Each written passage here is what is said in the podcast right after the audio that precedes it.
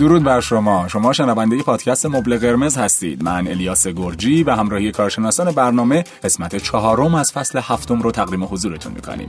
با ما همراه باشید.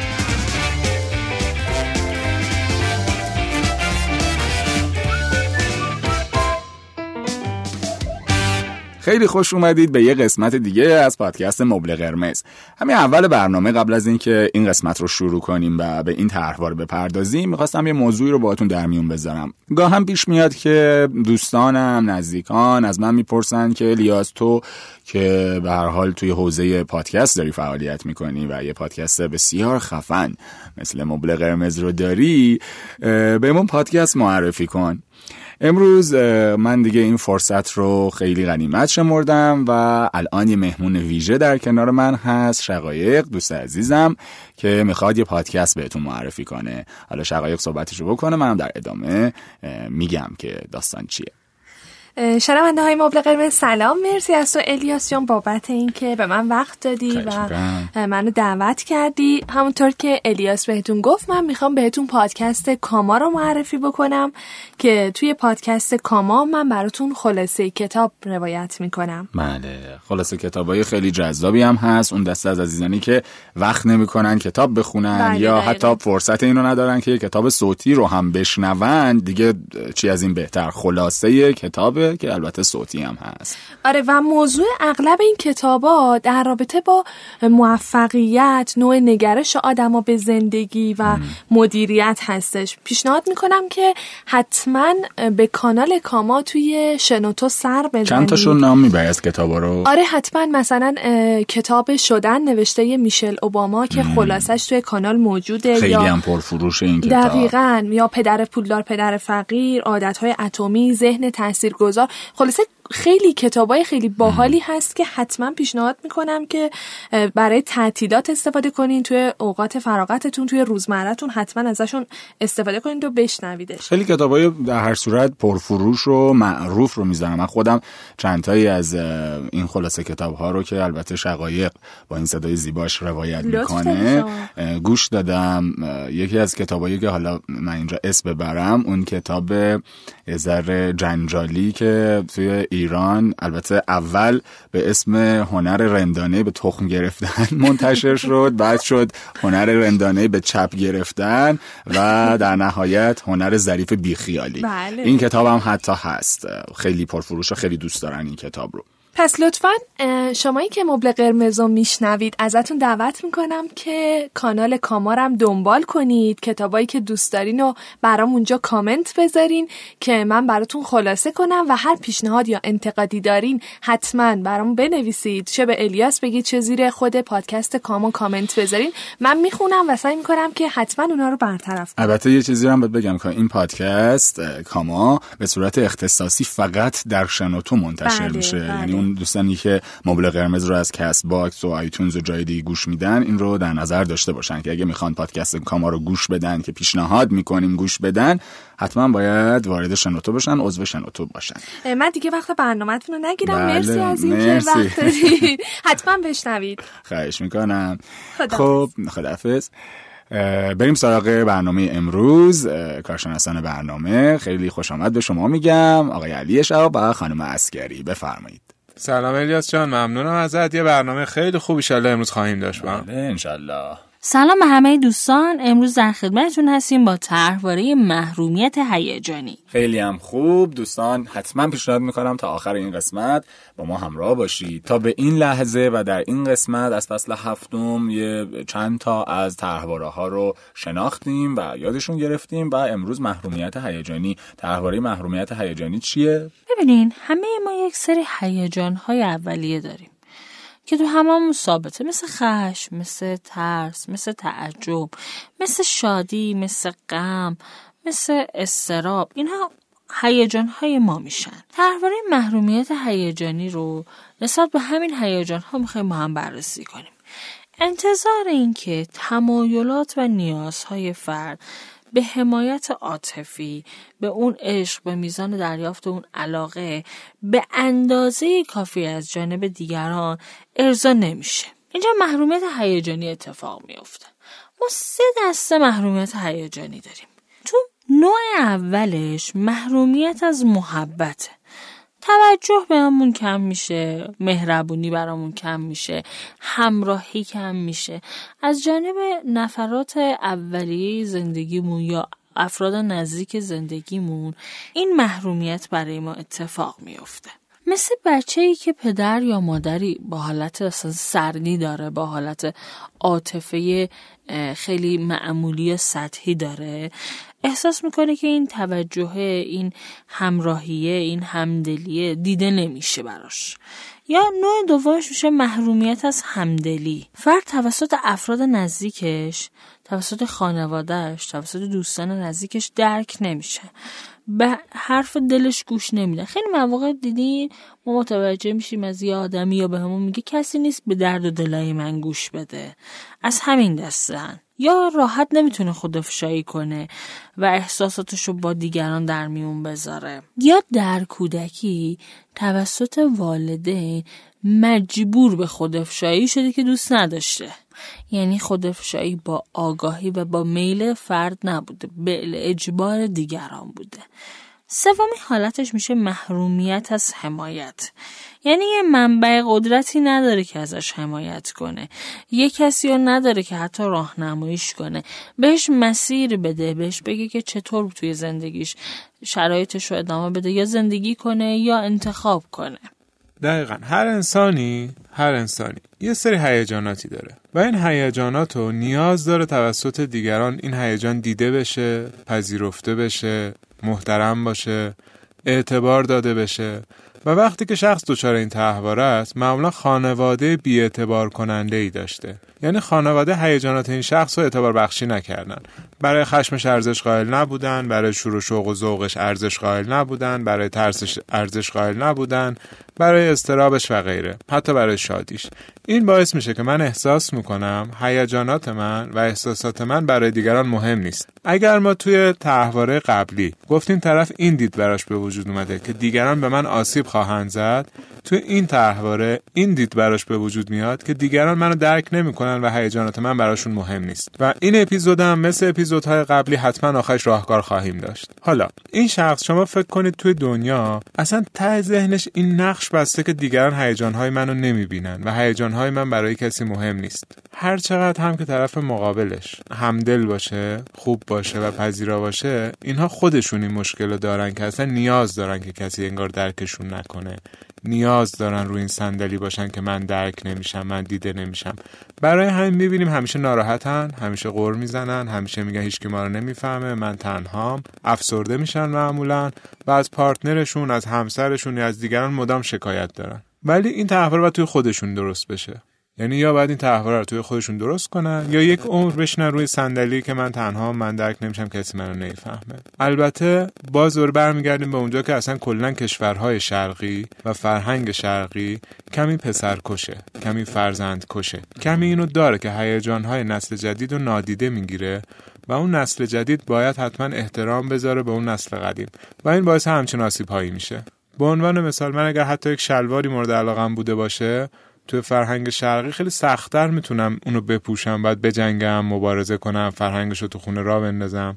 ولی توی غرب ما کمتر این چیزو داریم و چیزهای مثل محرومیت هیجانی دقیقاً فرهنگ‌های شرقی باعثش میشن. مثلا ژاپن که اون همه باید همه به فرهنگ، به سنت پایبند باشن، این باعث میشه نسل جدید احساس کنه که من هیجانم مهم نیست، خواسته‌ام مهم نیست، احساساتم مهم نیست، فقط سخن اون منبع قدرت مهمه و کسی برای من ارزشی قائل نیست و این نقش رو دیگه تا آخر عمر با خودش طی میکنه. من احساس میکنم بخشی از این طرحواره‌ها و این قسمت‌های این فصل مبل قرمز رو اتفاقا باید بزرگترها و والدین بیشتر گوش بدن و بهش اهمیت بدن. حالا کسانی که از بچگی مشکلاتو داشتن، خب واسطه راهکارهایی که ارائه میشه و توضیحاتی که داده میشه شاید براشون، قطعا براشون مفیده، ولی فکر میکنم والدین خیلی میتونه براشون مهم باشه گوش دادن به این مسائل و اینکه بتونن یه سری چیزها رو تو زندگیشون هندل کنن که حداقل فرزندانشون دچار این طرحواره‌ها نشن. دقیقاً، اصلا یکی از اصلی ترین دلایل شکل‌گیری طرحواره‌ها والدین هستن دیگه و والدین بی‌اعتبار کننده بیشترین آسیب رو بچه‌ها میزنن و متاسفانه آگاهی آموزش برای والدین توی کشور ما خیلی کمه و بدترش اینه که والدین این طرحواره رو خودشون تو کودکی گرفتن، از طریق سبک فرزندپروریشون مدام اینو به بچه‌ها القا میکنن و چون قسمتی از فرهنگشون هم هست، اصلا لحاظ ذهنی نمیتونن رو به روش بیسن و در ذهن خودشون این موضوع یه تابویه که باید بهش عمل کنن. همین مسائل طرحواره‌های والدین، انتقال طرحواره از طریق سبک فرزندپروری به بچه‌ها و فرهنگ باعث میشه که اغلب افراد در طرحواره محرومیت هیجانی احساس تنهایی، غمگینی و افسردگی بده.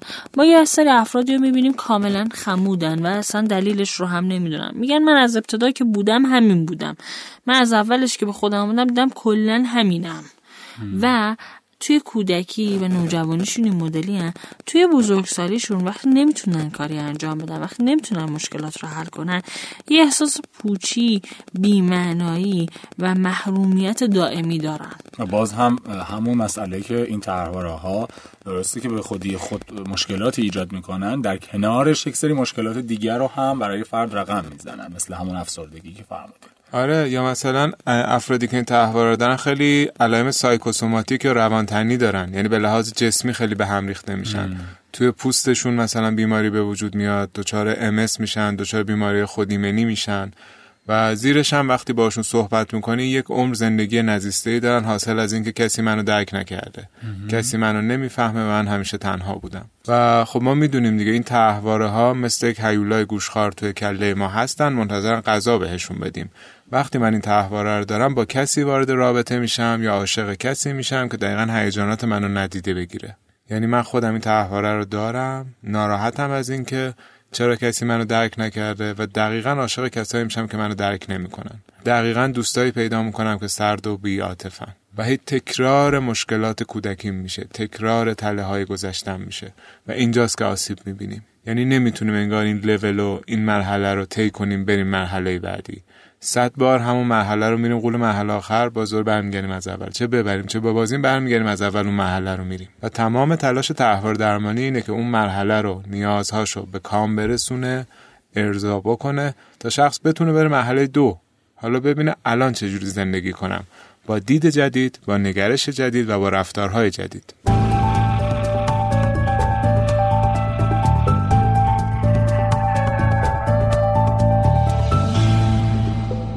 که بدونین افرادی با طرحواره محرومیت هیجانی چند نوع رفتار دارن. یکیش اینه که عدم ابراز تمایل به محبت، به ارتباط، به مهربونی دارن.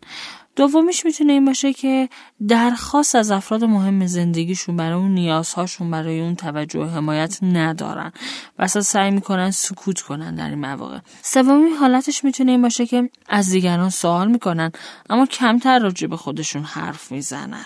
یا رفتارهای انجام میدن که با احساساتشون نمیخونه. مثلا غمگینن، شروع میکنن هیجانی برخورد کردن. مثلا ناراحتن، شروع میکنن خشمگین برخورد کردن، داد زدن، دعوا کردن. یا در ارتباطات کلا احساساتشون رو نمیگن و خودشون رو محروم میکنن از اینکه ابراز داشته باشن و خود واقعیشون رو نشون بدن و تمایلی هم ندارن. و این طرحواره جالبش اینه که جزو طرحواره هایی که معمولا خود شخص نسبت بهش آگاه نیست. یعنی متوجه نمیشه که آقا من انگار احساس میکنم درک نمیشم، یا من احساس میکنم که به اندازه کافی نمیتونم ارضاش از محبت دیگران. مدام طرز فکرشون اینه که دیگران درک نمیکنن، دیگران اینجوریان، دیگران اونجوریان، و متوجه اون حلقه گم شده ای که رفتار دیگران رو توی خودشون پروسس میکنه، پردازش میکنه، نیستن. و وقتی هم معامله موفقیت میرسن که بتونم بفهمم آها من اگر افسردگی دارم، من اگر حال بد دارم، به این دلیله که من فکر میکنم هیجان ها و نیازهای من برای کسی مهم نیست، چون توی کودکی برای کسی مهم نبوده. و در آخر میرن آدمی انتخاب میکنن که خودش بی‌عاطفه است، خودمحور، خودخواه یا تنهاه و نیاز داره به یک نفر. یه همچین آدمی انتخاب میکنن که خودشون دوباره با اون محرومیت های هیجانیشون دوباره مواجه شن، دوباره شکست بخورن. و یه چیز جالبی که این طرحواره داره اینه که معمولا آدمایی که دارن بعضیاشون میرن تو این فاز که نسبت به دیگران پرتوقع میشن، یعنی خیلی توقعی میشن. که چرا این کارو نکرد، چرا اهمیت قائل نشد، چرا فلان روز یادش نبود، فلان چرا حرکتو نکرد، چرا اینجوری نکرد، چرا اونجوری نکرد. یعنی میرن تو این فاز که توقع دائمی توجه، محبت و امثال هم از مردم دارن، از دیگران دارن و این باعث میشه هی کم کم ترد میشن از جمع، هی بیشتر ترد میشن از جمع. یعنی آدم گاهی از خودش سوال کنه آیا من نسبت به دیگران آدم پرتوقعی هستم و سعی کنه یه بار خودش از دید سوم شخص ببینه واقعا من پرتوقعم؟ واقعا همه مثلا وظیفه دارن که فلان کار رو بکنن، همه وظیفه دارن احترام قائلشن این کار رو بکنن، یا نه من واقعا احساس میکنم که دیگران برای من احترامی قائل نیستن و حالا من هی میخوام ازشون طلبکار باشم، توقع داشته باشم. به این آدمایی که همش از دیگران انتظار دارن در اصطلاح جامعه ما میگیم چقدر لوسن، چقدر خودخواهن. حالا من چند تا نشونه بگم که از کجا میتونیم بفهمیم اون شخصی که باهاش تو ارتباطیم احتمالاً طرحواره محرومیت هیجانی ممکنه داشته باشه. یکیش اینه که گاهی وقتا اصلا به حرفای من گوش نمیده، چون خودش محرومیت هیجانی داره. الان هیجانات منم اعتبار بخشی نمیکنه، گوش نمیده و براش مهم نیست. دوم میتونه باشه که دائم در حال حرف زدنه، یعنی هی میخواد بگه هی بگه هی بگه هی بگه. من احساس میکنم که انگار هی داره میگه که ببین منو، درکم کن، بفهم منو. هی نیاز داره کوچکترین هیجانیو نمیتونه تحمل کنه، بعد هی بگش. بعدش اینه که بعضی از آدما تو ارتباط صمیمی راحت نیستن، یعنی سخته براشون یک ارتباط، چون همش احساس می‌کنه آدم بره تو ارتباط که چی بشه، اون طرف که درکم قرار نیست بکنه، صمیمیش هم که چی بشه، طرف که قرار نیست منو بفهمه. بعدش میتونه این باشه که خیلی طرف خودش رو با کار و امثال هم سرگرم میکنه و نمیاد برای روابط عاشقانه و عاطفی وقت بذاره. این به خاطر اینه که گاهی، یعنی دلیلش اینه که احساس میکنه که این همدلیه، این محبت، این توجهه رخ نمیده، برای همین پیش اجتناب میکنه، اصلا خودشو با کار و چیزای دیگه سرگرم میکنه که نره به سمت رابطه که بعد اونجا ناکام بشه یا حالش گرفته بشه. اینا همونایی که میگم من بهش غیر از خودم نیاز ندارم. بعضیشون میتونه از اونا باشن. آره دقیقاً. ولی با یه ناراحتی خیلی عمده، خیلی سنگین میاد توی جلسه و ازش میپرسی چرا ناراحتی؟ تو رشیابی متوجه میشه از اینکه تنها و افسرده و کسی رو نداره، ناراحته. اما در جواب میگه من به هیچ کسی غیر از خودم نیاز ندارم و نیازی ندارم برم تو روابط، من خیلی آدم قوی‌ام. و اصلا یکی از نشانه‌هایی که آدم بفهمه من این طرحواره رو دارم یا نه، اینه که نیازهای خودمون رو بقیه نمیگیم، چون احساس میکنیم اگر بگیم احتمالاً قرار احساس ناامیدی و سرخوردگی کنیم، حرف نمیزنیم با دیگران. یکی دیگهش خب اینه که شخص احساس میکنه که گفتیم اونجا چون احساس میکنه سرخورده میشه، ناامید میشه، نمیگه.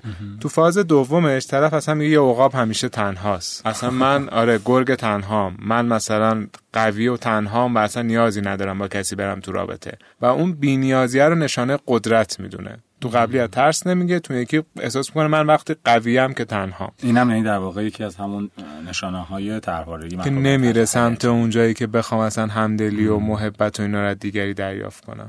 شبیه جوجه تیغی میمونه که شکایتش از اینه که چرا دیگران منو بغل نمیکنن، مگه جوجه تیغی بغل کردنیه؟ و خیلی هم معمولا عصبانی و پرتوقع میشن، مخصوصا یه سنی که میره بالاتر دیگه خیلی عصبانی و پرتوقعن که این مردم اینجوری ان، منو درک نمیکنید، منو دوست ندارید، چرا تولدم این کارو نکردید، چرا برای فلانجا این کارو نکردید، چرا من برای مراسم این کارو نکردید. یعنی اصلا انگار همونطور که قبلا گفتیم طلبکارن از مردم که چرا این کارو نکردید، چرا اون کارو کردید. ابزارش برای اینکه اون حال بد درون خودش رو خالی کنه، آروم کنه، اون روان ناراحتش رو آروم کنه، اینه که مدام دیگرانو سرزنش کنه. بعد کلن یه آدم نجوشه، سرد، مثلا به قول خودشون دست نیافتنی تو جمع باشه. بعد از یه مدت هم کم کم طرحواره براشون ممکنه همایندشه به نام استحقاق، که اینو حالا تو اپیزودهای بعدی حتما موقع طرحواره استحقاق بهش میپردازیم. یعنی فرد فکر میکنه که حق با منه، من درست میگم و بقیه در همه اشتباه میکنن. اگر میخوایم مطمئن بشیم که این طرحواره داره کار دستمون میده یا نه، یه راه خوبش اینه که از خودمون مثلا بپرسیم که آیا همسرم منو درک میکنه؟ آیا بچه‌هام منو درک میکنن؟ آیا دوستان منو درک میکنن؟ آیا همکلاسیام منو درک میکنن؟ آیا همکارام منو درک میکنه؟ آیا رئیسم منو درک میکنه؟ و وقتی جوابم به همه اینا نباشه، نشون میده یه جای کار داره میلنگه دیگه. پس من باید تغییری بکنم. آیا میشه همه آدم‌ها منو درک نکنن؟ درست. پس شاید من دارم جوری رفتار میکنم که باعث این قضیه میشم. البته چیزی رو من عنوان کنم، دوستانی که دارن میشنون این پادکست برای خود شما داره تهیه میشه ها، نشینید لیبل بزنید به دیگران. الان تو ذهنتون یه عالمه آدم بیاد که بگه ای فلانی مدلیه، اون یکی چون گفته من گرگ تنهام پس حتما محرومیت هیجانی داره. نه، این در واقع برای خود حال دل خود ما هاست.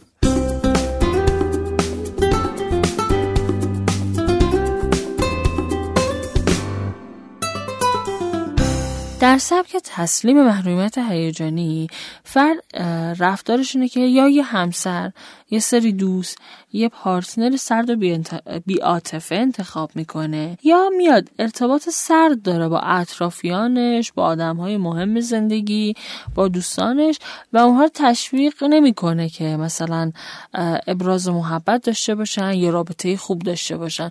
کلا میخیال میشه رابطه سرد براش درسته. شما 5 تا گزینه برای ارتباط بذار، میگردن عاشق دقیقاً اونی میشن که از همه بی‌احساس‌تر و سردتر و بی‌عاطفه‌تره. یعنی اصلا میرن خودشون میگردن یه همچین آدمای اطراف خودشون جمع میکنن وقتی تسلیمن در قبالش، و بعد میگن همه آدما اینجوریان.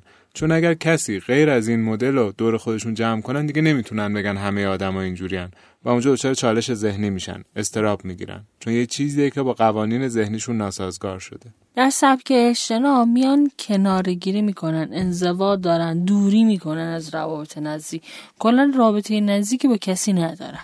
و در سبک جبران یه سری توقعهای غیر واقع بینانه دارن، اینکه دیگران باید تمام نیازشون رو رضا کنن، دیگران باید همیشه به اونها پاسخگو باشن، دیگران باید همیشه حاضر باشن. همون آدم پرتوقعی که گفتیمو شکل میدن و هیچ وقت هم توی روابطشون راضی نخواهد بود. یعنی هر کاری هم بکنه همسر یا دیگری براشون، باز اینها راضی نیستن، چون اینا دارن در اصل اون پرونده‌ای که از کودکی باز مونده رو میخوان اینجا ببندن، و هرچی هم که اون حالت رو تکرار بکنن اون مشکلات کودکی براشون رفع نمیشه.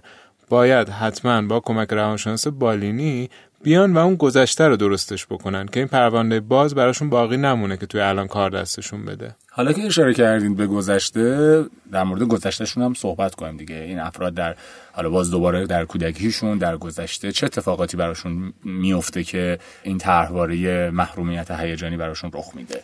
توی گذشته یه مادر نامهربون، یه مادر سرد داشتن که به اندازه کافی بغلشون نکرده، اون رو در آغوش نگرفته، و اینها اون احساس لمس شدن توسط مادر رو تجربه نکردن. و اصلا همونطور که گفتید خود مادرم احتمالاً همین طرحواره محرومیت هیجانی رو داره، و چون خودش اینو داره به بچهش به اندازه کافی عشق و محبت رو نمیده و بچه هم دوچار مشکل میشه و نسل به نسل همینجور طرحواره میره جلو.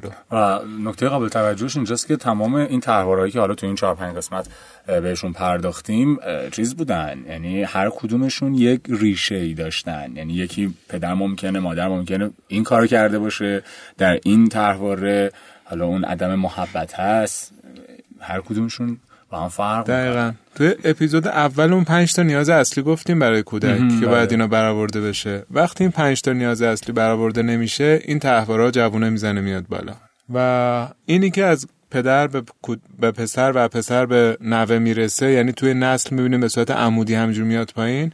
گاهن حتی این طرز فکر هم به وجود میاره که نکنه به صورت ژنتیک باشه. یعنی یه مدت حتی میومدن بررسی میکردن نکنه تو ارث باشه، نکنه تو ژن باشه، که بعد دیدن نه، یه سری افراد حساستر و آسیب پذیرتر هستن به لحاظ زیستی، اما چیزی که اون ضربه کاریو وارد میکنه همون خانواده بی‌اعتبار کننده است. برای اینکه نقش طرحواره‌ها رو ببینیم، نگاه کنیم که پدر و مادرمون چی بودن و ما چه ویژگی هایی با اونها شبیه داریم، و نگاه کنیم که ما چی هستیم و بچه های ما چه ویژگی هایی با ما شبیه دارن. قشنگ میتونه ردپای طرحواره ها رو به ما نشون بده.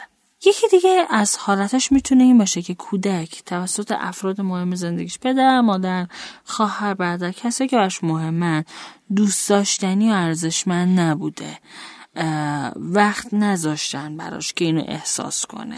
یا مادر به اندازه کافی به خاطر شرطش نمیتونه برای کودک وقت بذاره، بهش توجه نمیکنه، یا اصلا ساده ترش کنیم، از نیازهای کودکش حتی آگاه نیست. برای مادر همدلی، درک دنیای کودکانه کاملا سخته، نمیتونه اونو درک کنه، به خاطر همین نمیتونه با بچه‌ش ارتباط برقرار کنه.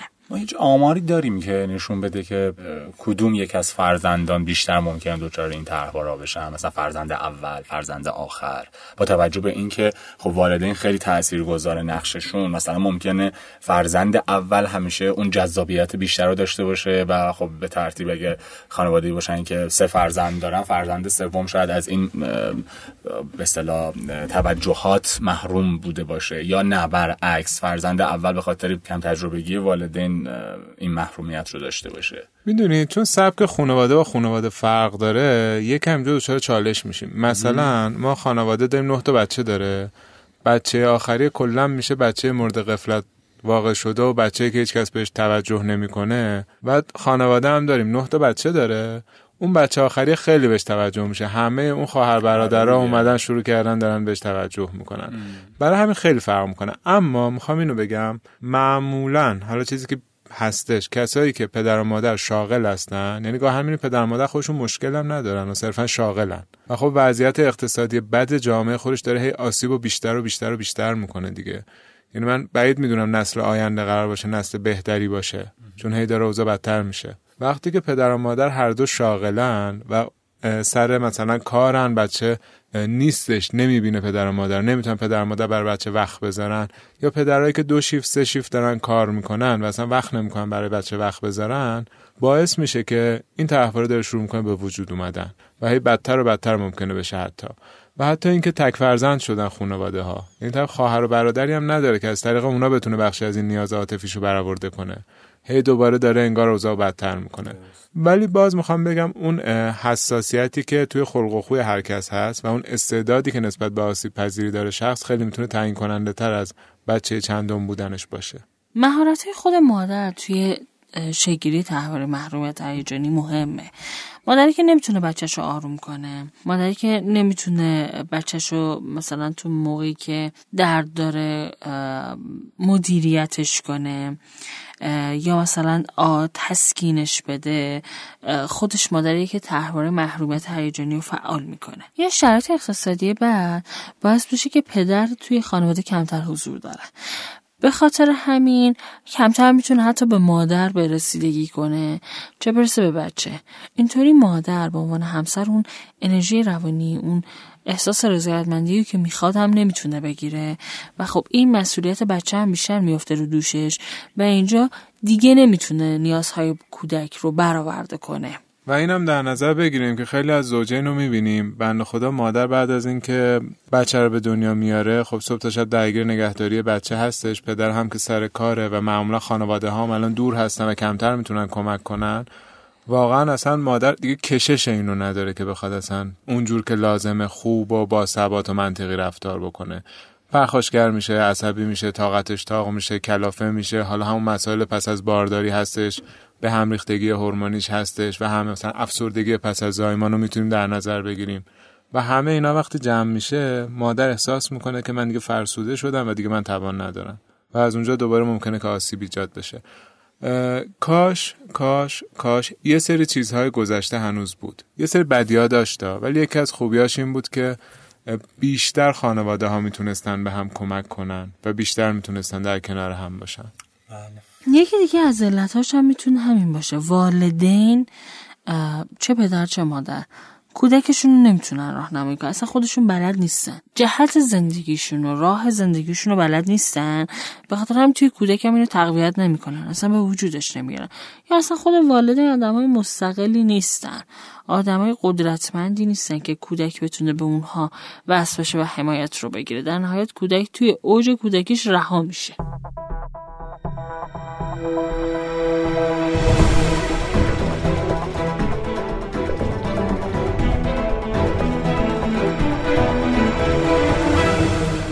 حالا الیاس جان میخوای در مورد مراحل تغییر و راهکارها شکم حرف بزنیم؟ اولین اتفاق توی طرحواره ها، در هر طرحواره، اینه که شما اون طرحواره تو کودکیتون درک کنید، اونو درون خودتون ببینید، بتونید بپذیریدش.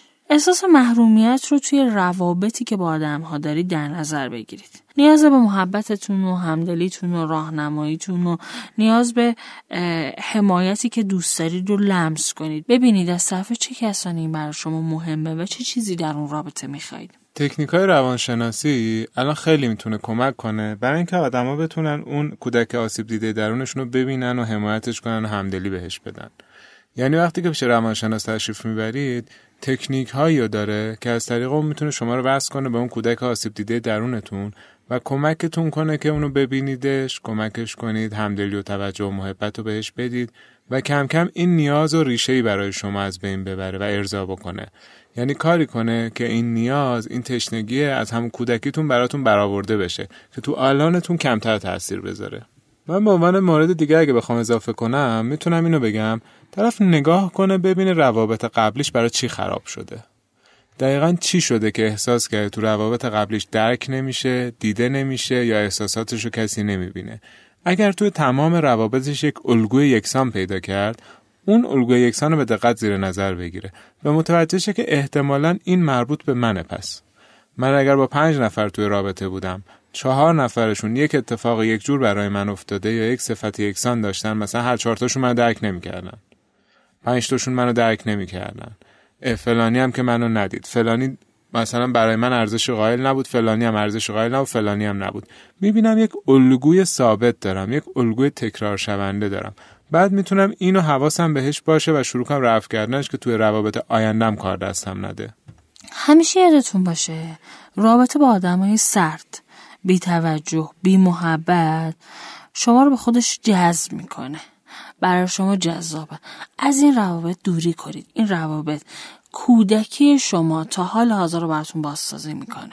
یه مواقعی شما با آدم‌های وارد رابطه میشید که علاوه هیجانی آدم سالمیه، آدمیه که محبت به شما میکنه، شما رو میبینه، هیجان‌های شما رو ندیده نمیگیره، به شما اعتبار میده و شما در اون رابطه حالتون خوبه. نگران نباشید، نترسید. در این مواقع زنگ خطر برای شما بیدار میشه که چرا این آدم شبیه آدم‌های دیگه نیست. توی این رابطه بمونید، رابطتون رو بهبود بدید، صمیمیتتون افزایش بدید، نیازهاتون رو بگید و به طرف مقابل تا جایی که امکان داره مواردی که آسیب بهتون میزنه رو توضیح بدید. از مقصر دونستن آدمای دور و برتون و روابطی که باهاشون دارید و پرتوقعی نسبت به آدم‌ها دست بردارید. آره خیلی مهمه که اصلا آدم‌ها رو، دیگران رو مقصر نخواهیم بدونیم. خب هر مشکلی که به وجود میاد نگاه کنیم سهم ما چی بوده، قضیه ما چی بوده، ما چی کار میتونیم بکنیم که آسیب نبینیم. من یه سوال بپرسم حتما، آیا امکانش هست که کسی که این طرحواره رو داره به واسطه یه حالا ارتباطی که ورود در یک رابطه خوب به واسطه کسی که حالا درکش میکنه، اون محبتی رو که باید دریافت میکنه یا حتی توسط دوستان صمیمی و قابل اعتمادش، این طرحواره رو از دست بده؟ یعنی یه جورایی انگار درمان بشه. بله، خیلی از مواقع آسیبی که من دیدم از ابژه اولیه والدم بوده. وقتی که ابژه ثانویه کمک میکنه من آدم ارزشمند، خواستنی و دوست داشتنی دیده بشم و یه سری مسائل رو برام حل میکنه، جایگزین اون ابژه اولیه میشه و خیلی از مشکلات من، استراب‌های من و ناراحتی‌های من رفع میشه.